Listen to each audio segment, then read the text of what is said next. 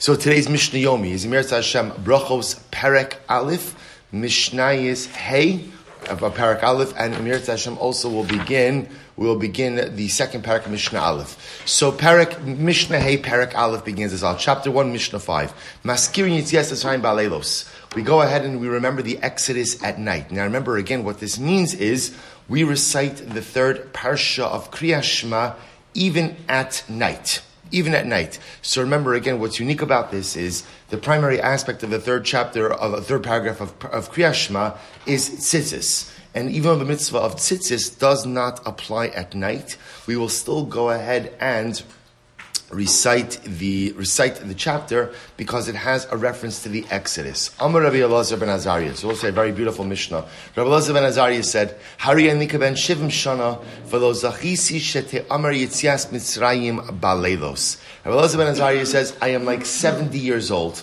and I never merited."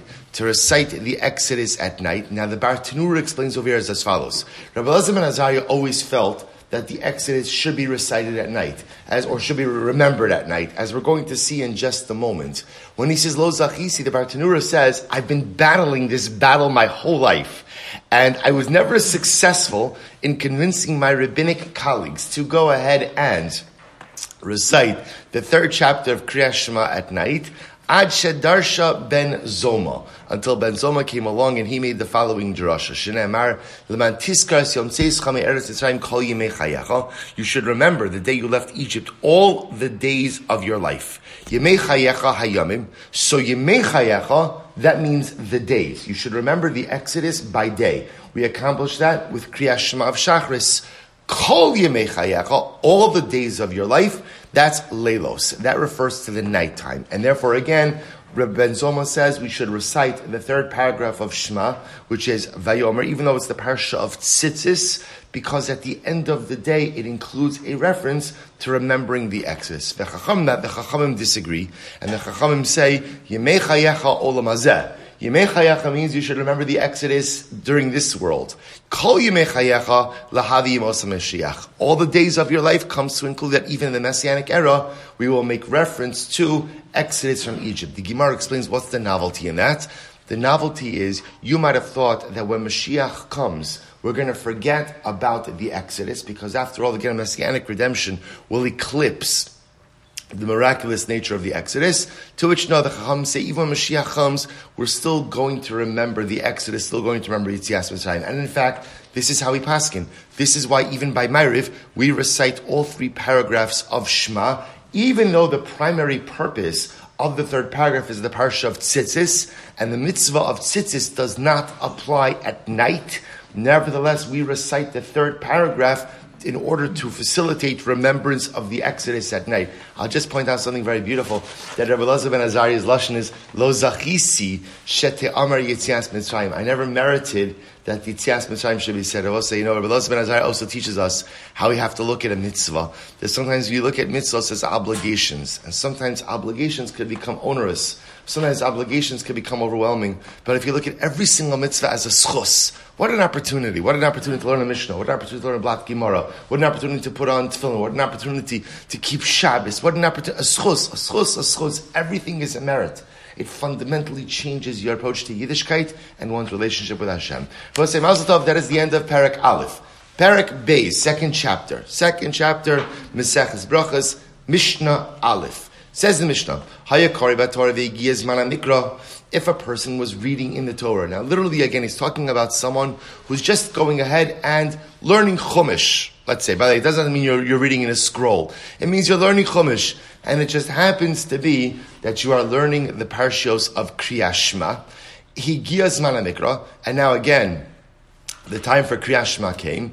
Im kivein libo yatza, ve'im lav lo yatza. So if you had kavana, if you had in mind ultimately to go ahead and be yotze the mitzvah of Kriyat Shema, you're yotze, and if not, you're not. In other words, what the Mishnah is introducing to us is something very interesting, which is the concept. There's a whole machlokis here, which is beyond our scope for this morning, but the machlokis over here has to do with what does it mean kivein libo? What type of kavana is, is the Mishnah referring to? So there's a whole machlokis over here, a whole dispute, but again, We don't have to really be focused on that right now. What the Mishnah is coming to teach us is as follows: that even if technically speaking you are actively involved in something else, in this case I'm actively involved in reading, reading the Torah, learning Chumash, but it just happens to be that I'm getting up to the parashos of Kriyas Shema, halacha lemaisa, as long as I have kavana to go ahead and be yotzi the mitzvah of Shema, I can do so even in the context of learning Torah.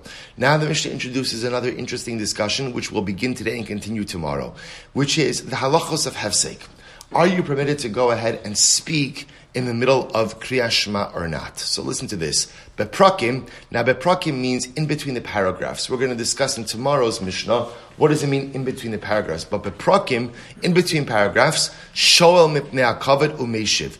You are allowed to ask, to inquire about the welfare a covered, someone who you are obligated to honor. So the examples are, let's say you see your Rebbe, or you see your parent, right? Someone whom you are obligated to honor. If you are permitted to go ahead and inquire about their welfare in between paragraphs, in between paragraphs, umeshiv.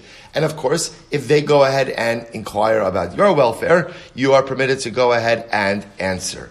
Ube'emsa, what about if you're in the middle of a paragraph of Shema? And by the way, middle of paragraph of Shema, we're going to see means middle of the paragraphs of Shema and middle of the brachos of Shema as well. We'll get to that tomorrow. Ube'emsa, shol ayira umeshiv. You're allowed to go ahead and interrupt only in order to inquire about the welfare of someone who you fear.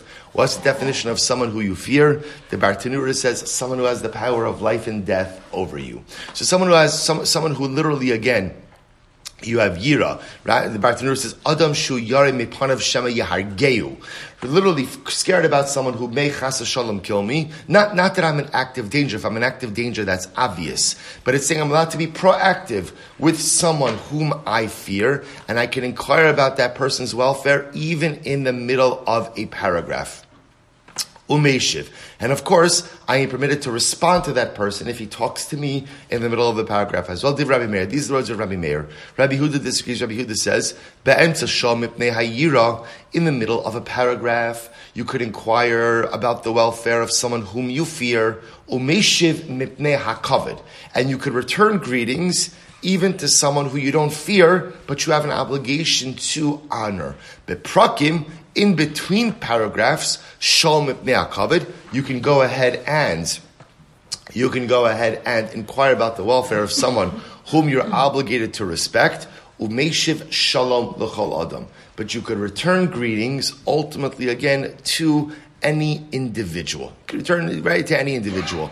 And generally the halacha follows Rabbi Huda. That's generally what we say in Mishnah is Stam Mishnah like Rabbi Huda. But in Meretz Hashem again, we'll stop over here for today and we'll continue in tomorrow's Mishnah Yomi. What we will see is, first of all, the definition of Bein HaPrakim between paragraphs and middle of the paragraphs, and then I'll just very quickly show you the halacha lemais and the shulchan aruch as well regarding this dispute. And again, anyone who does not yet have a mishnah, there are still mishnayos over here for your taking. Yashakayach, everyone.